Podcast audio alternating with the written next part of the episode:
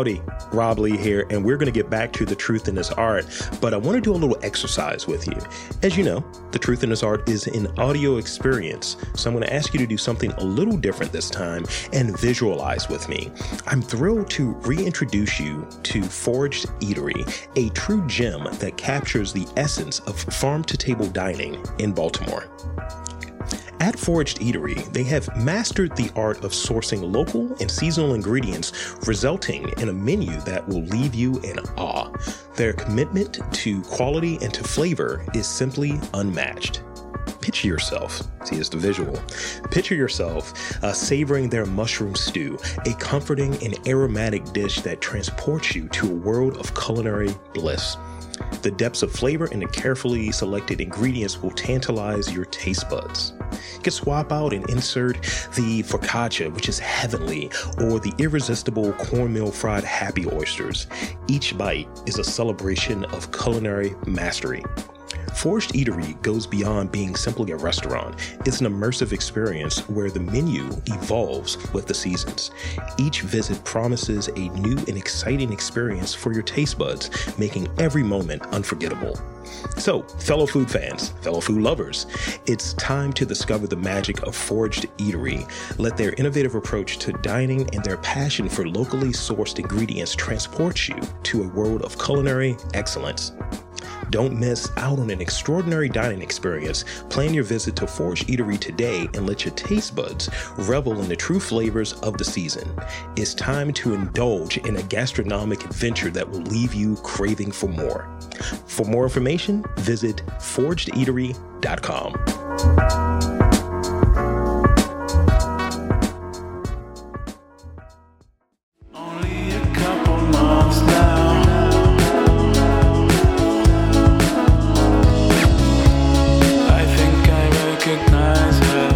to The Truth in This Art.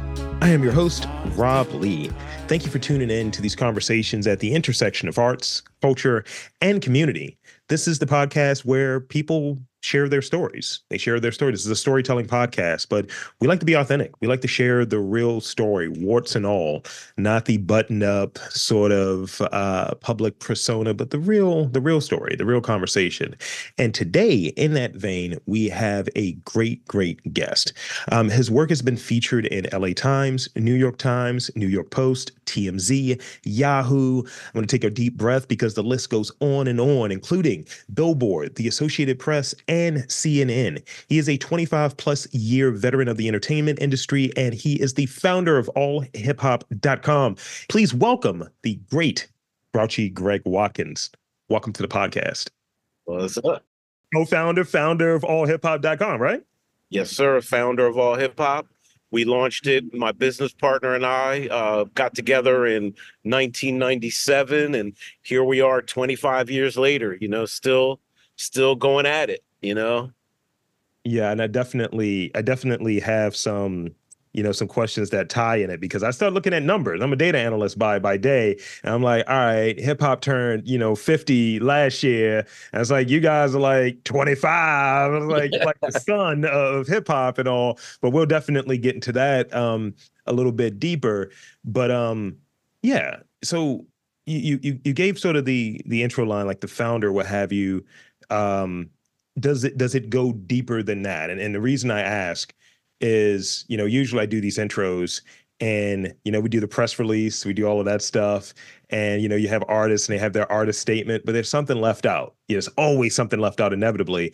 So you know, giving you sort of that space and tapping back in, give us that that introduction. Like who who's who are you as the person? You know, aside from like the founder, you know what I mean?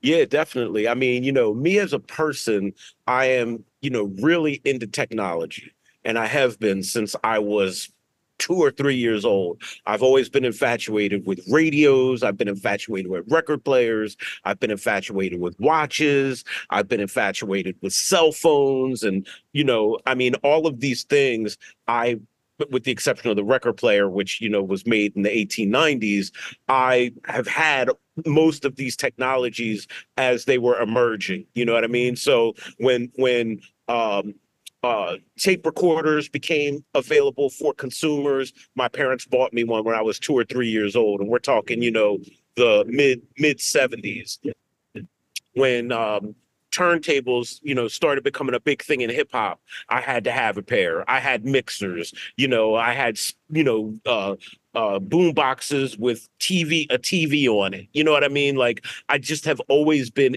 interested in emerging technology and you know that's really how i found my way into all hip hop and you know the internet.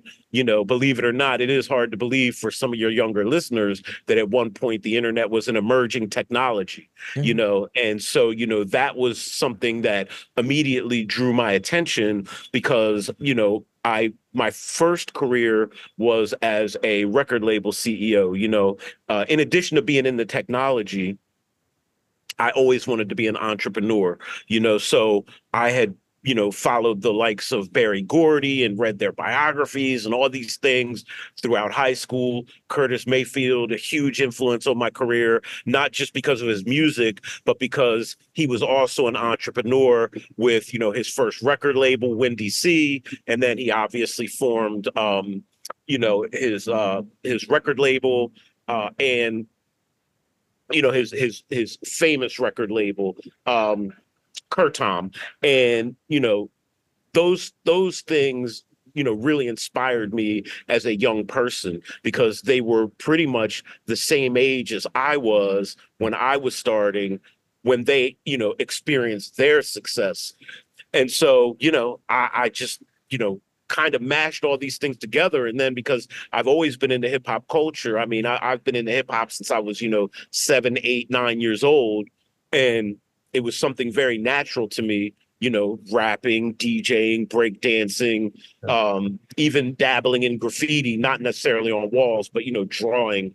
And um I kind of put it all together. And by high school, I had my first record label set up. You know, as we were discussing before the call started, I live in Delaware, where, you know, it's the home of incorporation. And, you know, this is where everybody incorporates. And so, you know, I incorporated my first record label in high school, put out my first 12 inch in, in my first releases, you know, when I was in in my final year of high school, put out my first 12 inches that got reviewed in Billboard in 1993, you know, and then by 97, 90, I would say 95, 96, I figured out the internet. I figured out MP3s. I figured out how to sell my MP3s. I figured out how to distribute my physical property, my physical uh, merchandise, records, and tapes to people all throughout the world. And you know that's that's where it started. So who I am as a person, I feel like I am a living, breathing embodiment of somebody who lives and breathes all different forms of new technology. I I hear it and thank you. Um, I, I've checked out because I did my research. I saw you over the years as the as the beard was forming, and you know that that the, the flavor was there, and I was like, all right, okay, I see Greg, I see Greg out here, and you know that that rings through as a consistent piece, and you know we we all had like I'm I'm 39, right, and I, I remember you know some the, these two things, right. I remember doing that comparison thing like LeBron James is like a month older than me, so I was like always tracking, like, all right, where you at, bro? Do I have my version of that in my minuscule lane? But also being in high school, having sort of this entrepreneurial mindset. I was in there like with the duffel bag, right? With the wild duffel bag, like undercutting, like you know, our our snacks, like undercutting the cafeteria. Like, yeah, I'm selling these two for three, and it, it was wild. And also, I was rapping. I, I was I was rapping at the time, and it was a creative outlet for me. And you know, I've talked about on, on this podcast, kind of having different creative lives. That's the way I'll put it. Like early on, you know, just wanting to draw all of the stuff, and there was a little bit of the graffiti style in there because of the age, and then you know, got to a point where I was like, nah, I don't know if drawing's gonna work because you know I got that rejection thing, and it was just like, oh, so I was like, oh, let me start writing. It was poetry and short stories, and then rapping, which was that's an era. That is an era. I used to wear nothing but Mecca, and that I was a wild dude, and the cornrows were not good. The cornrows I had at the time were not good. They were very thick. At least Mecca was a good fashion choice. True. I, I had this uh the one pair of jeans that had like the full paragraph on one of the back pockets, and girls used to always look at my butt and like, "Yo, what's on your ass?" It's like, life, you know. And uh and for the last 15 years, this has been my creative outlet. Kind of interacting with folks um, you know, whether doing like a podcast on my own for about 10 years and then doing sort of this. And I always affectionately call it, I, I talk with people more interested than I am. Uh, that's what this is, you know.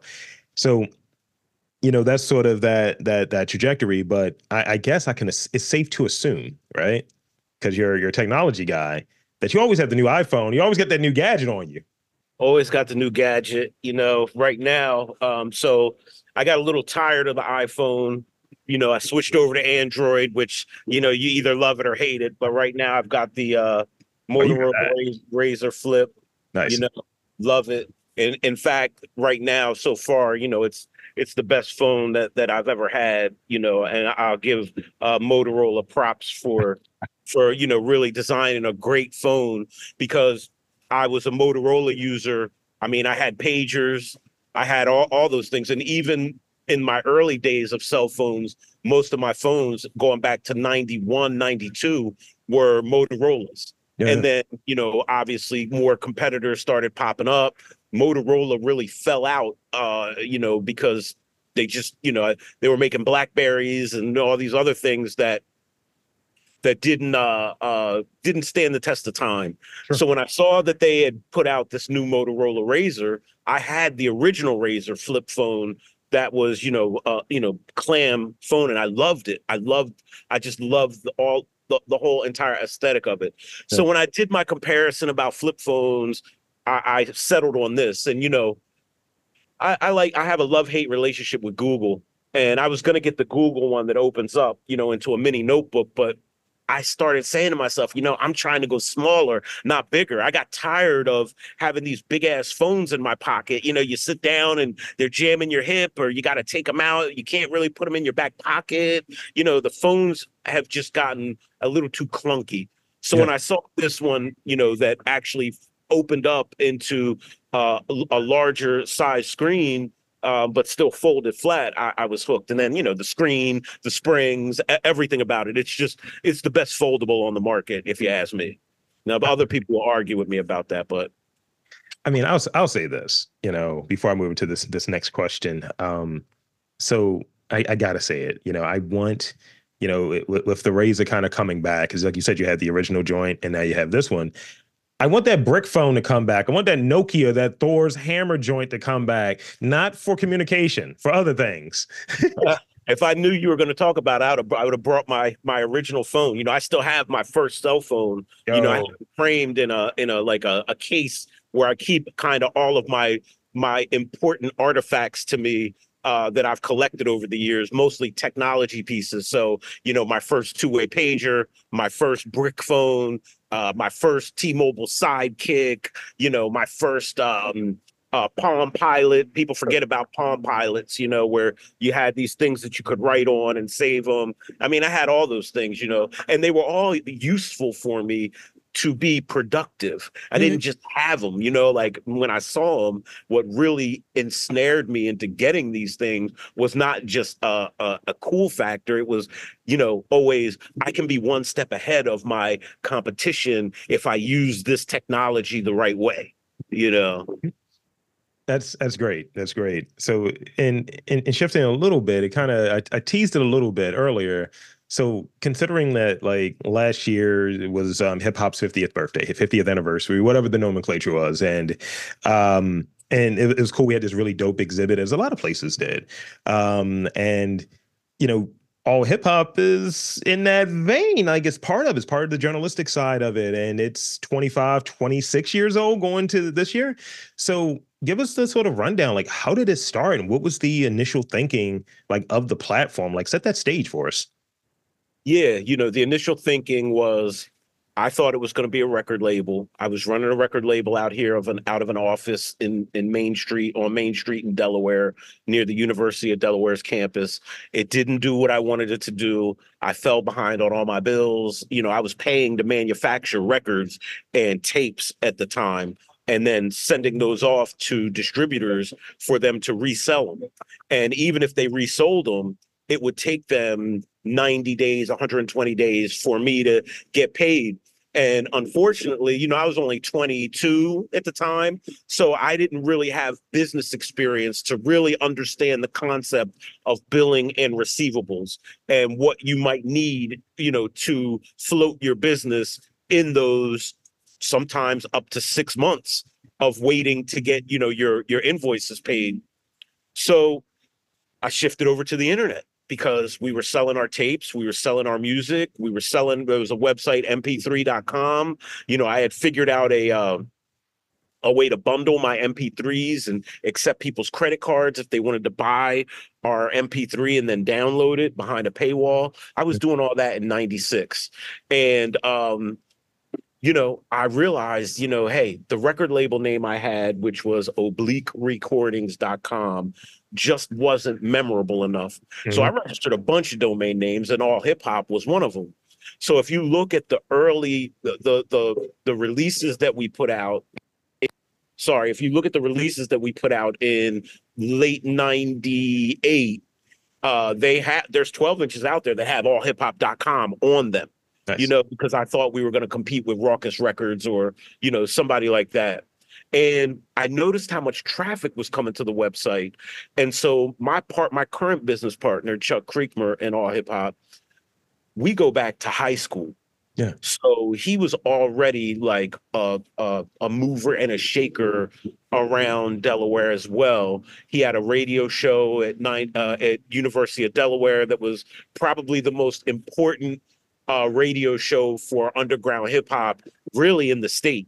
Like Yeah. it was the only place that you could hear new stuff and get also get your music played. But we were really good friends, and I'm friends with his younger brother. Like me and his younger brother were were best friends in high school. He was best friends with my sister in high school, so we were already connected. And so uh, you know, I had I had always asked him to help me with graphic design of my projects. So designing flyers for all hip hop, designing stickers, and you know, he was also doing an online magazine called Tantrum, uh, Tantrum Mag, Tantrum Magazine, and you know, he was he majored in journalism, Yeah. so he was already uh, you know out and trying to you know crack the pen game, you know, the same way I was trying to crack the music business game. And so, you know, at some point we just realized, you know what? If we put our collective ideas and power together, we will have something really powerful.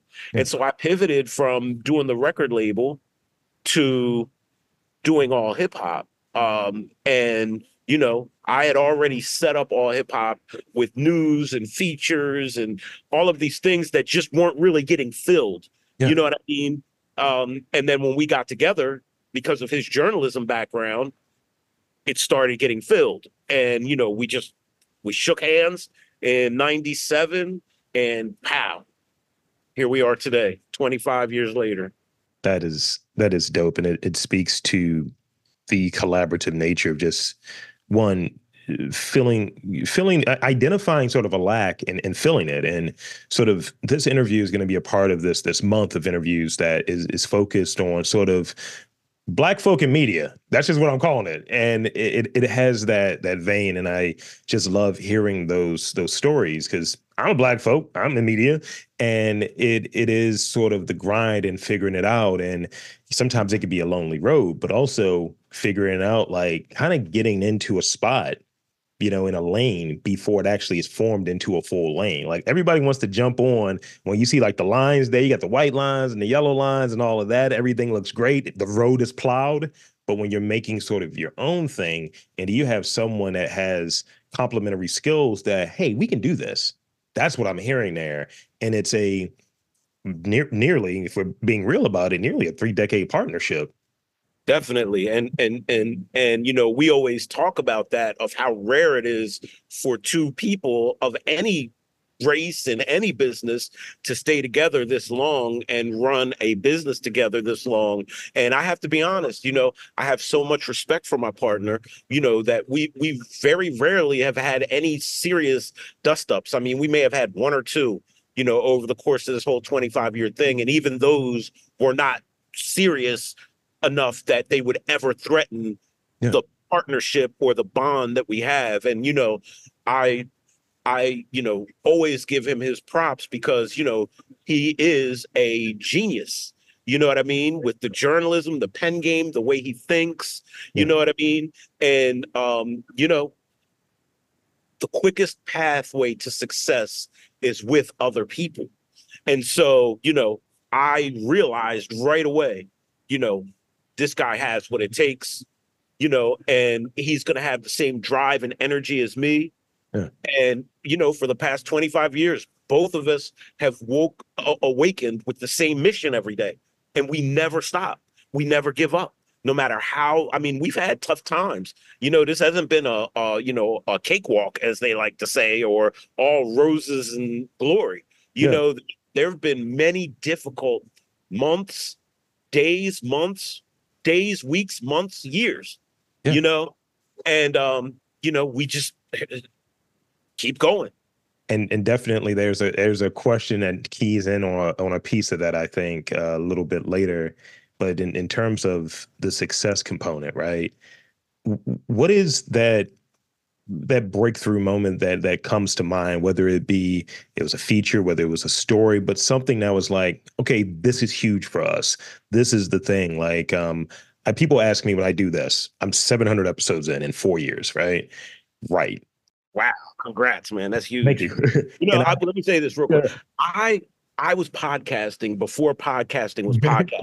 Yeah, I I started my first podcast in 2005, and I just didn't I just didn't keep with it. You know Yeah. what I mean? I did I did 20 episodes of a show called Rare Soul, and it was all about the history of Black music.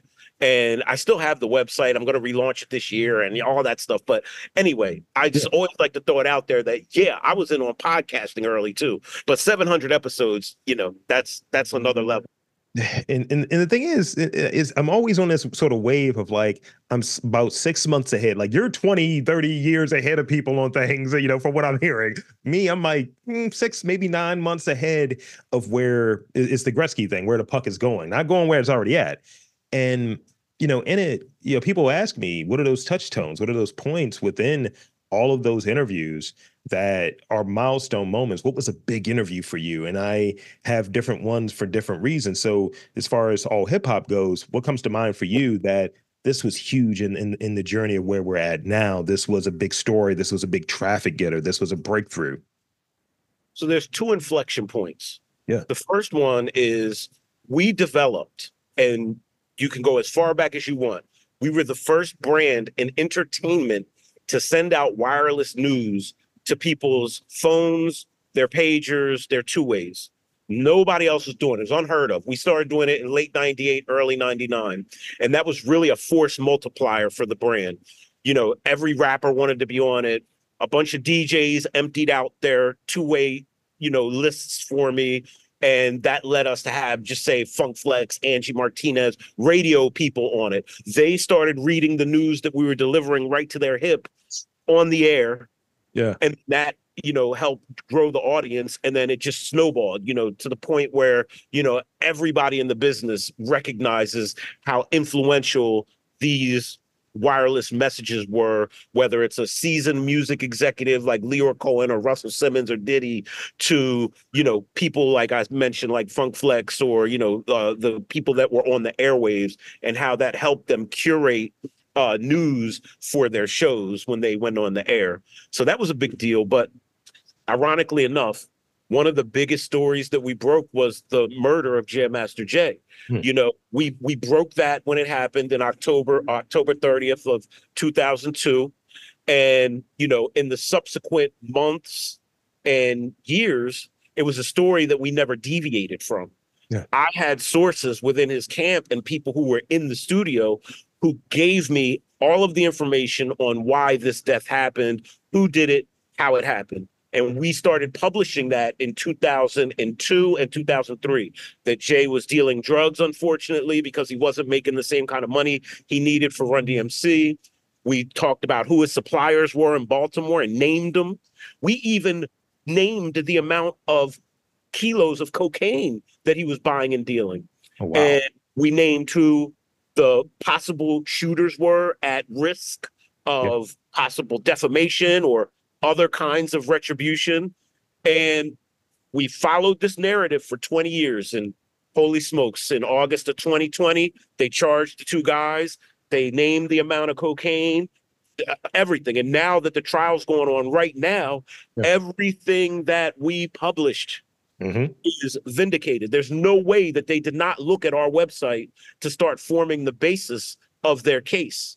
Wow. And, you know, call it whatever you want, but you know, I was lucky enough, and so was my partner, Chuck Jigsaw. You know, we met all of Run DMC. We know Run, we know D. We got to take pictures with all three of them. And, you know, that's like meeting the Beatles of hip hop. Yeah. You know, so having Jay pass away in such an unsavory manner didn't sit well. And the fact that his killer and his their, those accomplices were walking around never sat well. So we interviewed everybody. I interviewed his mom before she passed. I interviewed his brother. I interviewed people in the studio. I interviewed the hip hop cop who just testified. I interviewed everyone.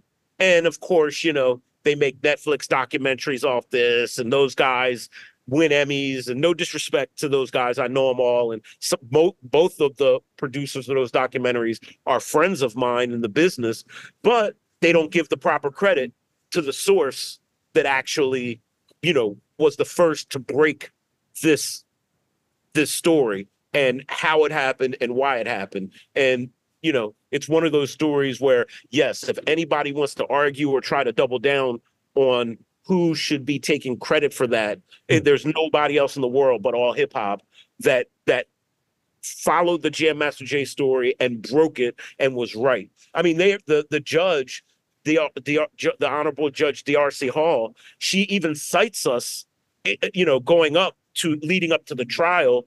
She passed out copies of all hip hop and the things that we were printing going up to the trial, Hmm. you know, to prosecutors in the defense because we we we broke the story that there was going to be a third shooter involved, a third person they were going to be trying, and boom, there they go. You know, a That's- month later, a third person is charged.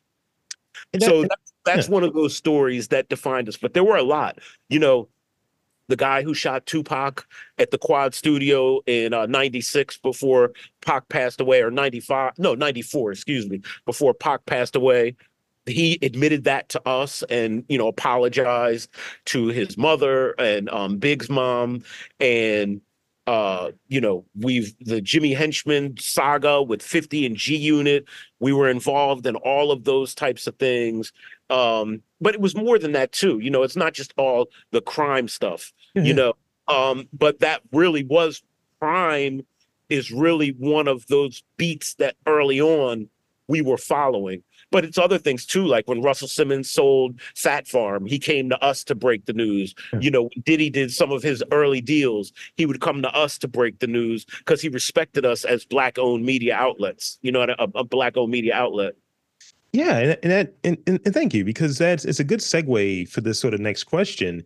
And, and, I saw I saw one of these interviews. Uh, I know it was you and and Jigsaw on the I think it was Sway's joint, and he was speaking on sort of like the the the reputation, right? So you know they they're all they're these offers, right? You get these these things in the background, those weird DMs, those odd emails, these weird offers where it's like, hey, you're this black outlet. You have sort of these different touch points and these different, you can reach folks that they may want to talk to, but they need to use you to get there. And I run into on in, in sort of my my spot or what have you, but still the credit is weird. Sort of how that conversation happens is weird. But the platform you know your platform my platform to to a lesser degree has this purity has this sort of like reputation and that's actually what keeps keeps those connections there keeps you even from the longest time as you were you know describing sort of having the ear of these executives having the ear of these folks that are in the scene to be able to help break and be an evangelist for what the aim is.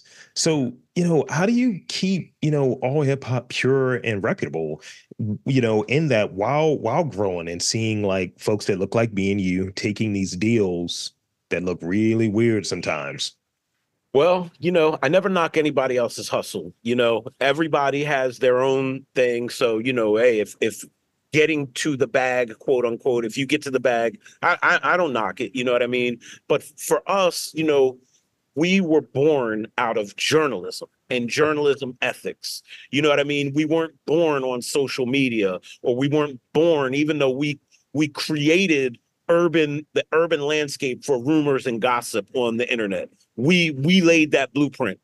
And you know, uh, same thing with daily news. We laid the blueprint. We laid these foundations for black entertainment on the internet. Period. End of story. And we oh we even when we were doing gossip or things that may have been salacious they were still rooted in journalism Sure. that hey if you wanted to call us out on it or say we were wrong we could pull the receipts you know? So we've never we've never been the brand that is rooted in um anything but real journalism. And also what's also important to us is the integrity.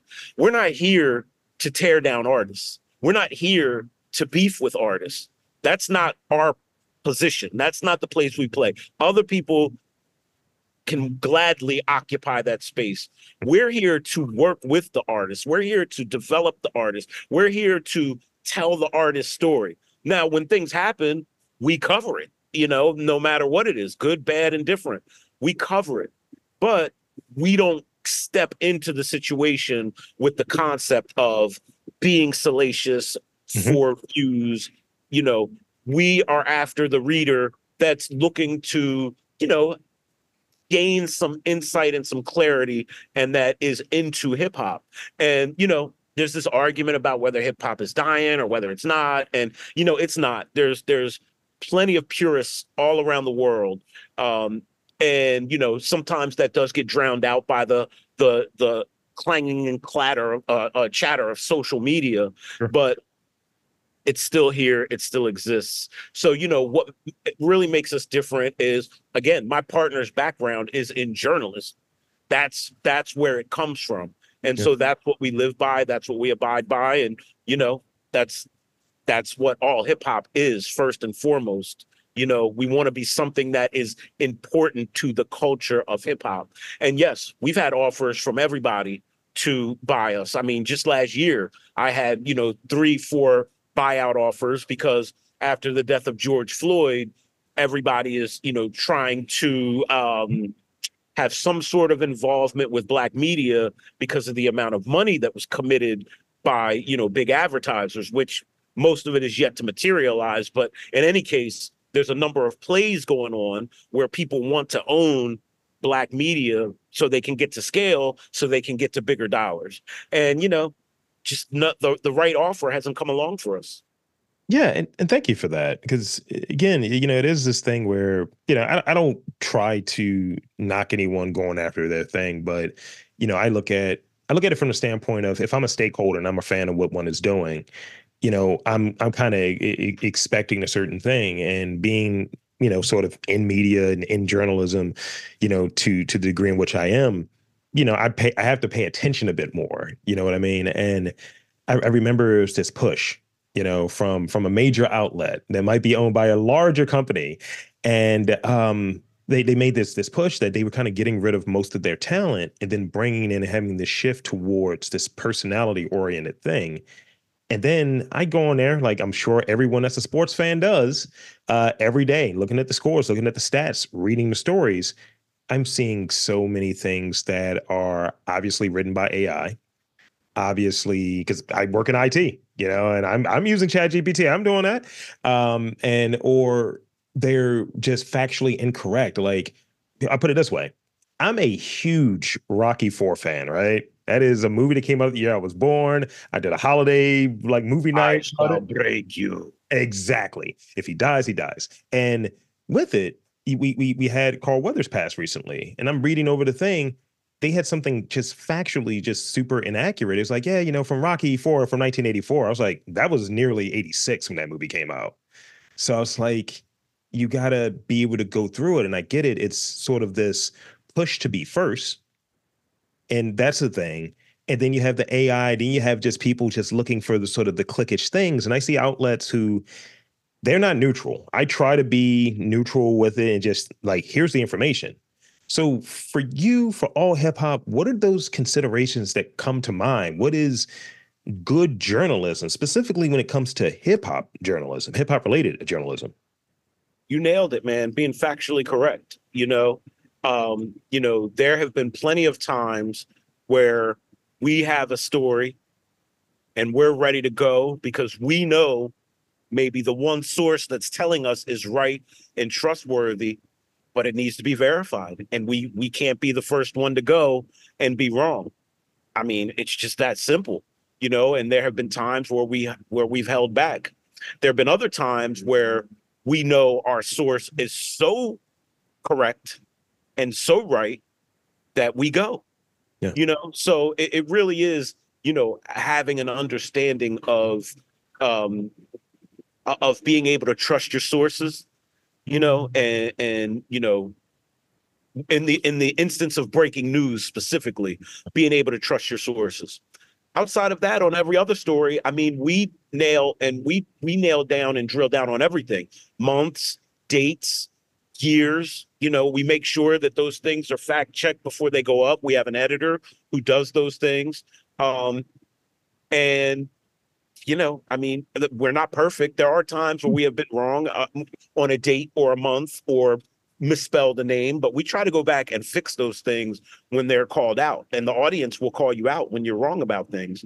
And so you know we're not too proud to say you know what? We better go back in and fix this because the the goal is for us we look at ourselves as chronicler chronicling hip hop history as well every day and so we want an- another generation when they go back and they want to untangle what happened in hip hop in March of, you know, 2007. Yeah. We want that to be right. We want it to be historically and factually accurate.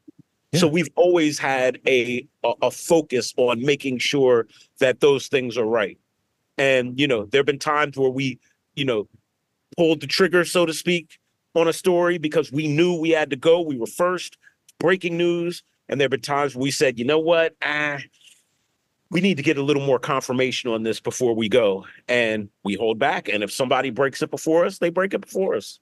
I, I've I've done that a few times with having folks. The nature of this is is, is conversational, right? And then you have some folks who they they have a take, they have a position on a thing that it's like I don't I don't know if that really fits what I'm what I'm aiming for, and I'm a bit apprehensive to to run it. And you know, I, I've taken enough free speech courses. I've taken enough like English courses, and you know, being around journalism. I have a degree in it. I have a business degree, um, but you know, there there are certain things like if you have someone that's a plagiarist, it's not a good thing. If you have to do a retraction, I remember that was a huge deal. Like on like night nighttime news, if you're like, hey, we put this story out at five o'clock and at seven we had to do a retraction, it's not a good look. So I, I think that those are considerations that have to be there, but getting it right and being able to, hey, I screwed that up. Let me fix that because it is it, it- it's an archival asset. Like, and even in in doing this, like I'm covering a certain time, a certain community, and uh, uh, doing a you know with a within a certain framework, guiding a conversation in a way that it's evergreen. You know, people can go back to it. Like, let me listen to to Grouchy Greg on this joint. Let me listen to him here. Like, oh, okay, cool. It's consistent. As I said, you know, going through and preparing, I was going through interviews. I was like, all right, this guy's changing. I don't know what's up. He looks different. but um, so I got I got two more real questions. I got a few rapid fire questions I've been adding as we've been talking because you know I like to like to have you on a hot seat. All right. So this is sort of this this this penultimate question. I, I think as time passes, um, we get clarity, right? Um, for me, you know, one point in this this sort of four years of doing this podcast, I did over 300 episodes in a year. This is the this is a part time project, a passion, you know, and you know, I had this belief that I got to do more to feel like I'm worthy because we get this comparison thing, we get this, we get that. Uh, could you share for you like one or two things that you had to accept to be better at what you do? Like I had to realize like I don't need to do that much. I I can do this in this way. Have fun with it again versus being overly professional about it, overly refined. Like have those you know those those uh those rough edges in there. Everything doesn't have to be smooth smooth and polished. I had to learn those things. So for you, what what does that look like that you had to learn and you had to accept to be better for you as an individual, but also for for all hip hop? Yeah, well, a few things. You know, I, I'm I'm big on these quotes from a book called The Art of Worldly Wisdom. The Art of Worldly Wisdom is basically the genesis for the 48 laws of power. Every one of the 48 laws of power come from the art of worldly wisdom, which, you know, uh, has um, 300 of these maxims. You know what I mean? And has 300 of these maxims. And uh, one of those maxims is he who's all in all carried all with him when he carried himself.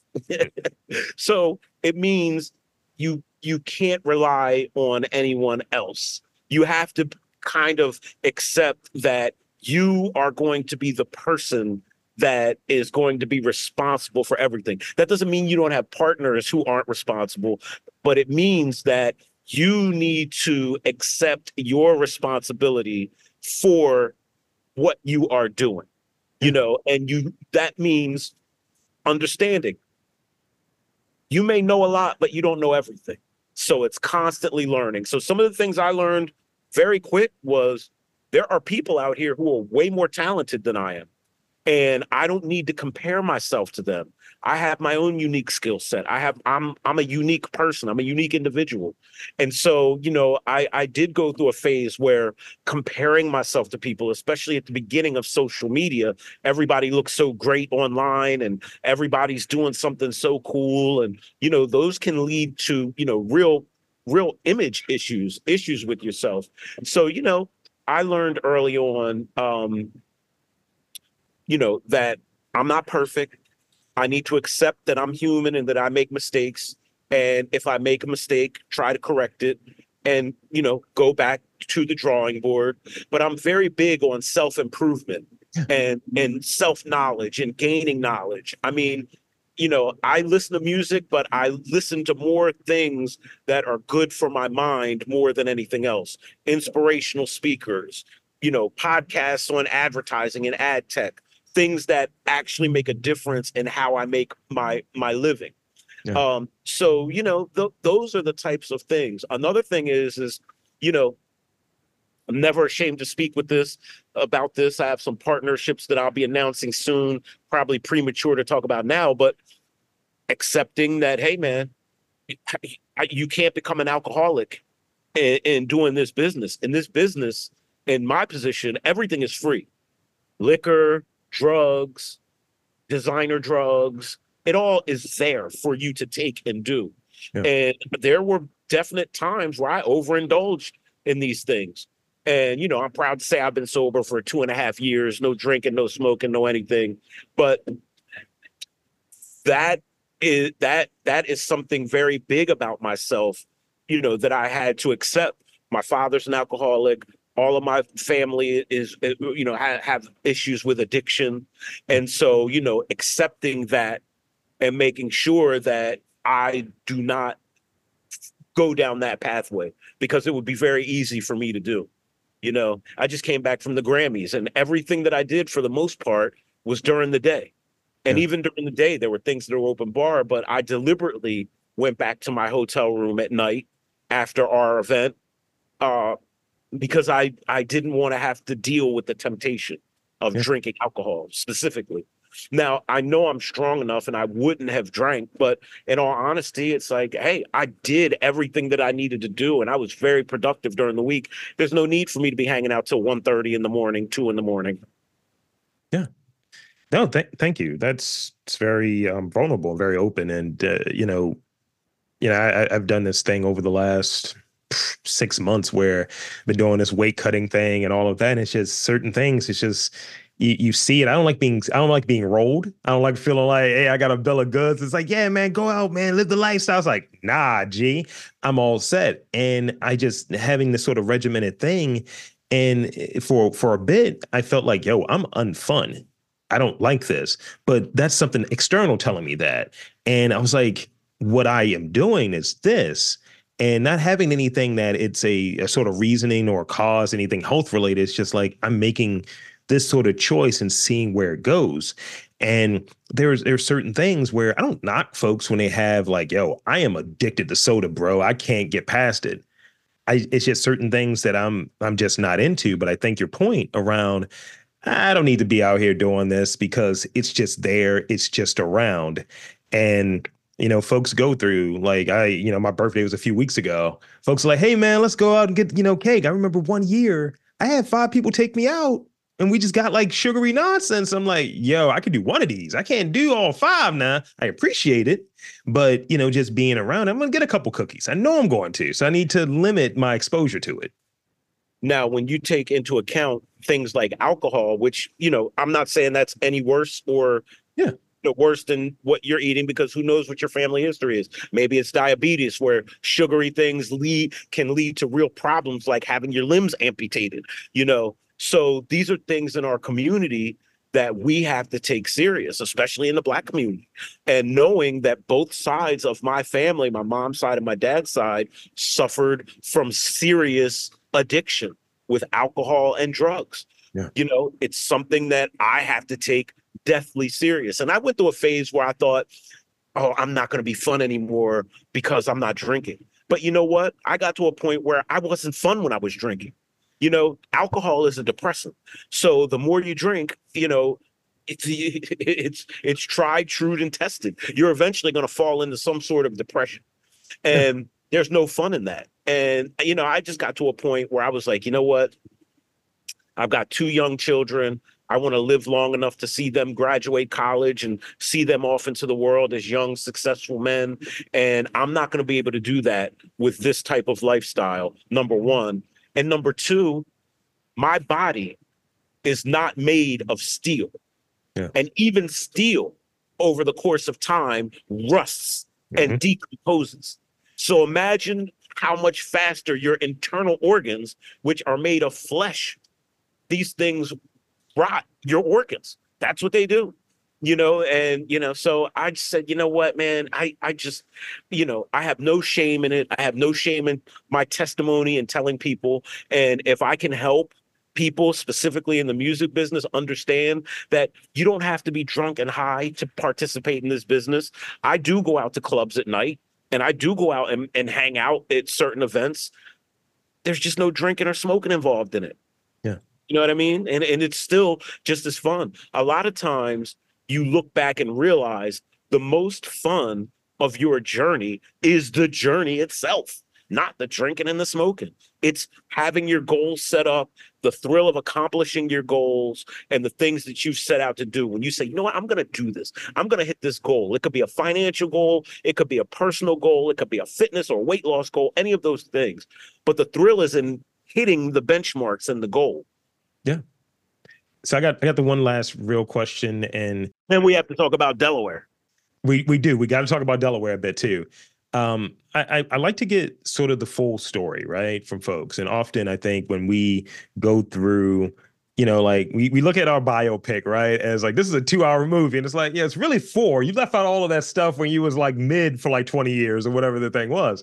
So, you know, talk talk a bit about some of those like the the the the, negatives, but negatives in this way. Like we have our positive, we talk about our wins, but sometimes rejection. I think that's an often that's often a thing for folks that is deemed as a as a negative, as a challenge. But I think because I'm on the petty awards, I, I'm I'm there. Like when someone rejects me and then he suddenly come back around, oh please believe. I'm like, yeah, tell me more. Why you didn't like me now? Now you now you're messing with me. It's like I'm Mike Jones right now. So can you speak on the positives of rejection, like or sort of not that full acceptance? Like speak on that a bit. Yeah, you know, when we were getting started, I mean, we were rejected by everybody and everything. People thought the internet was for nerds. You know, there, there was still a magazine ecosystem, you know, um, and, you know, honestly, uh, um, throughout our 25 year career, I would safe to say, I think it's safe to say that we are a bit of an outlier to the music industry because we are fiercely independent. Nobody owns us, nobody controls us, you know, and, you know, while that's good in many aspects, there are some negative aspects to that. But the concept of rejection, whether it's being rejected by somebody you love or um, being rejected in business, you know, rejection. I and I know the audience hears this all the time, probably, but rejection is something that you should practice with. Rejection is something that you should use to build strength and character. It's not something that you should necessarily take personal. It, it- and, and and you should be looking for the lessons in the rejection. Why were you rejected? Could you have approached things different? Could you have done things different? You know you really have to have a um a uh uh, uh you have to be able to uh uh self-reflection. One of my favorite sayings again from this book is there are mirrors for the face but there are none for the mind Mm. you can't there's no mirror to look in at yourself in in in its mind in your mind you know? So you have to be cognizant of that and you have to constantly be self-aware and so rejection becomes less painful you know? Now i mean listen eh, i've been in relationships that have failed. I've been in relationships where you know i was supposed to get married and i was engaged and it imploded you know? Um sometimes i blamed it on all hip hop and saying it's because i'm in this big business. But at the end of the day those things failed because of my you know my my inact inadequacies. Drinking smoking hanging out late not you know i could have done things different is the point. And that that's true for mostly everything. So you know i mean i look at rejection much different now obviously um, because i'm a bit more seasoned. But for all of the young people that are listening you need to learn to accept rejection. And then rejection doesn't feel so much like rejection as much as it feels like a, a tool for you to learn how to do something different and find the lesson so that you can become a better person or a better businessman or woman um, or you know uh, you know whatever you identify as. Yeah, yeah. No, that's that's that's great. That's a great spot for us to kind of wrap the the real real questions on. And I I, I like to look at it like like this. Uh, I use the the, the I watch old kung fu movies, right? And it's like, yeah, you know, I couldn't take those kicks. Now I can take those kicks. Those kicks of rejection. It's like I'm blocking that now. Oh, okay, you got a little bit more steam. Well, it ain't much, you know. I'm blocking that. Um, you know, flipping your head again. All right. So I got a few, and I, and I definitely want to uh, key in on um, the first state as well through the lens of arts, culture, and community. Um, but uh, here's the, here's the first one. These rapid fire questions. Um, I like to give these to folks because it's usually something that either I'm super curious about, something I saw maybe in the research, or something that stood out in the conversation earlier. Um, so the first one I got for you, and don't overthink these. You know, like whatever your answer is, it's like that's your answer. The, yeah. What was the first record you owned? the first record I owned that was my own that I bought with my own money was The Drifters. I'll take you where the music's playing. One of the best albums by the Drifters came out on Atlantic Records. Atlantic Records was a and still is, uh, but was a historic label for black and jazz artists. But that was the first full, uh, you know, record that I bought on my own, and I still listen to it probably once a month to this day. I mean, everything on it is great. That's dope. Um, I didn't buy my my first one, but this is this is actually kind of funny.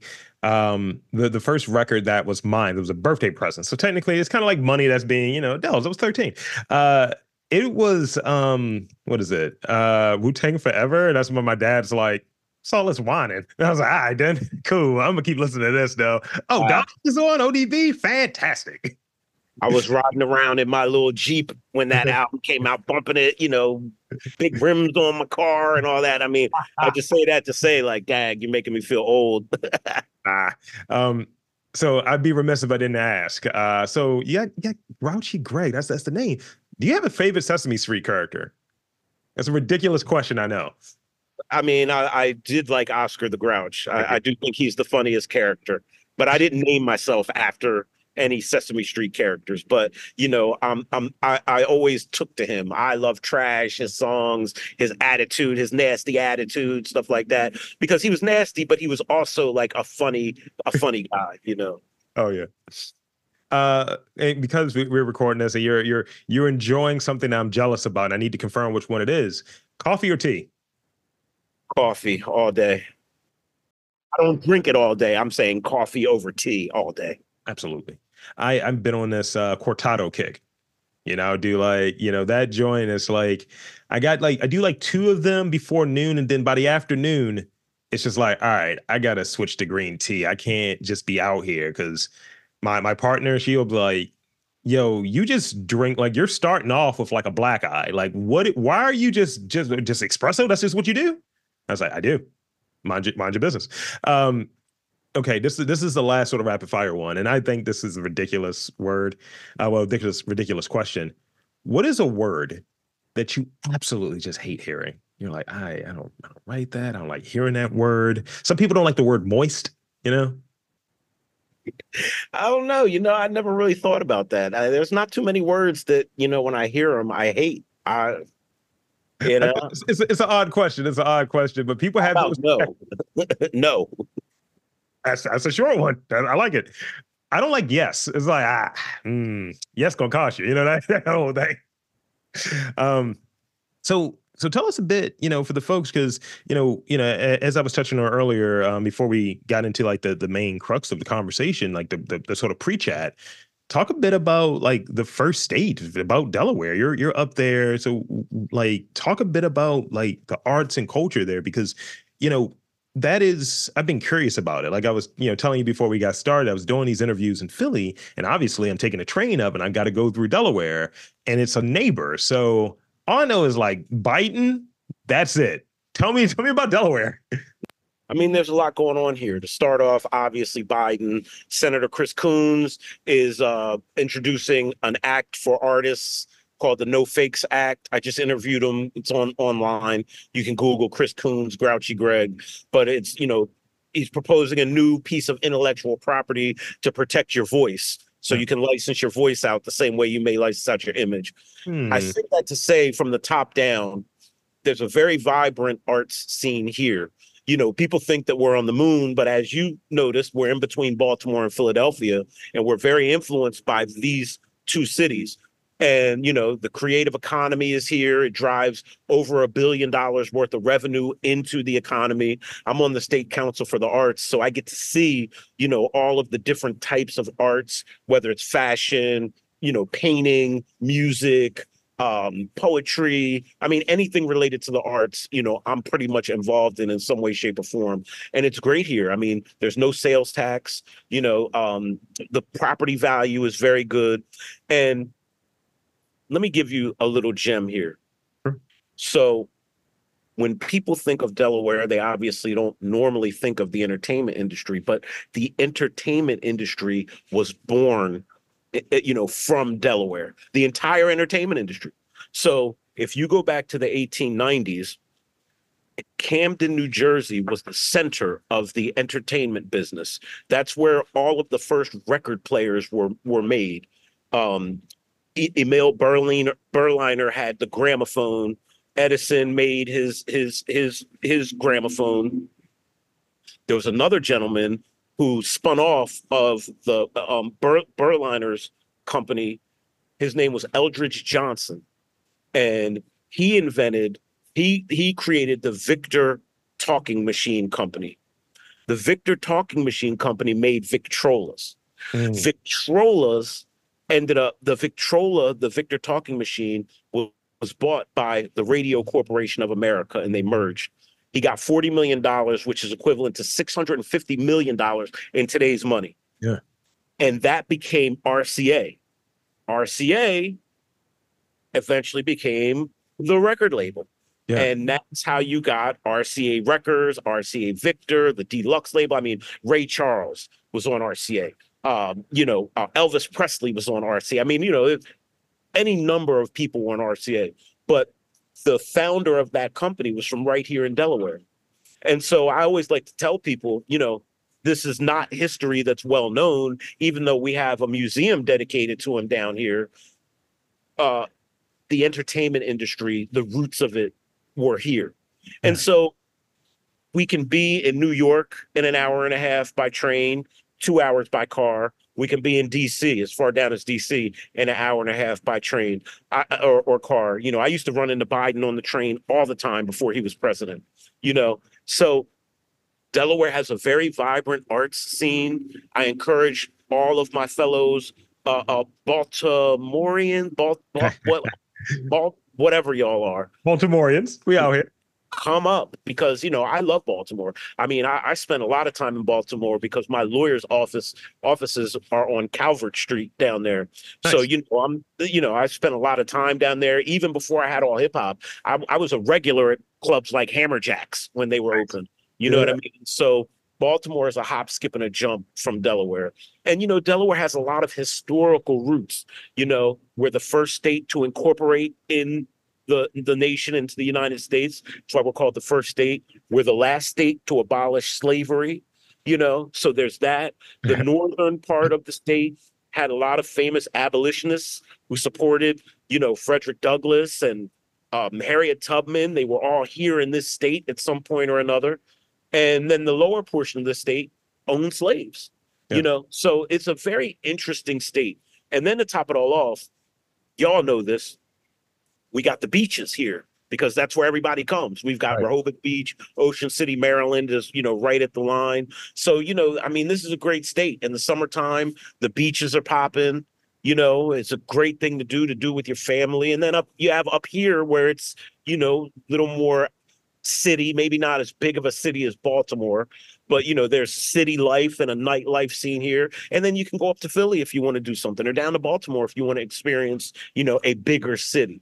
Yeah. So, you know, I love Delaware, man, and being on the state arts council has really afforded me the opportunity to just see how vibrant this this scene is and how many movers and shakers are here. I mean, I'm not going to name drop people, but I'm telling you, there are a lot of famous people that live here in Delaware. I'm talking about top notch A list people. I mean, there's been times I'll say this because it's no big deal. I won't call anybody in the hip hop industry out who's here, but there's been times I've been at the beach and run into Oprah Winfrey on the boardwalk, just Wow. walking around. wow. That's, True that's stories, wild. man. True stories. I- so I yeah, it- it's a it's a great place to be. And like I said, I'm always trying to encourage the artists here to collaborate more with the rappers in Baltimore and the rappers in Philadelphia. And you know, I always try to tell people, you know, I know we talk about the DMV, y'all like to call it DC, Maryland, and Virginia, but Delmarva is what it really stands for. It's the peninsula, Yeah. Delaware, Maryland, and Virginia. DMV Delmarva. Everybody uh, who listens from you down there is going to be up in arms that I said it, but it's not DC, it's Delaware. And Yeah. so I just always encourage, you know, there should be this real collaboration from an industry standpoint and from an artistic standpoint amongst this great peninsula that we live on. That's that's that's a great way to to close out, and definitely uh, we'll we'll we'll be talking. We'll be talking because I got some ideas. Um, but um, in that one, two things I want to do. One, I want to thank you so much for coming on, being a great guest. This is uh, truly going to be a um a, a really like highlight of of this podcast and this this sort of arc. And um, two, I want to invite and encourage you to share with the listeners like your you know social media, website, all of that good stuff. Um, you know, shameless plugs. The floor is yours. allhiphop.com, A L L H I P H O P.com, no spaces, no dashes. All hip hop com on all social medias, Facebook, it's A L L H I P H O P C O M, Twitter, same thing, Instagram, same thing. Uh, for my personal socials, everything is at Grouchy Greg, G R O U C H Y, G R E G. With the exception of Facebook, it's just Grouchy, G R O U C H Y. I managed to snag that one word when when they uh you know let let you start getting uh custom domains on Facebook. So Love it. yeah, so that's it. You know, please log on, check us out. You know, it's a great website if you're in the hip hop culture. This is where you get your crash course on what's happening. And there you have it, folks. I want to again thank the great Greg Watkins, Grouchy Greg, Grouchy Greg Watkins, for coming on to the podcast and sharing a bit of his journey and the story behind all hip hop. And I'm Rob Lee, saying that there's art, culture, and community in and around your neck of the woods. You've just got to look for it.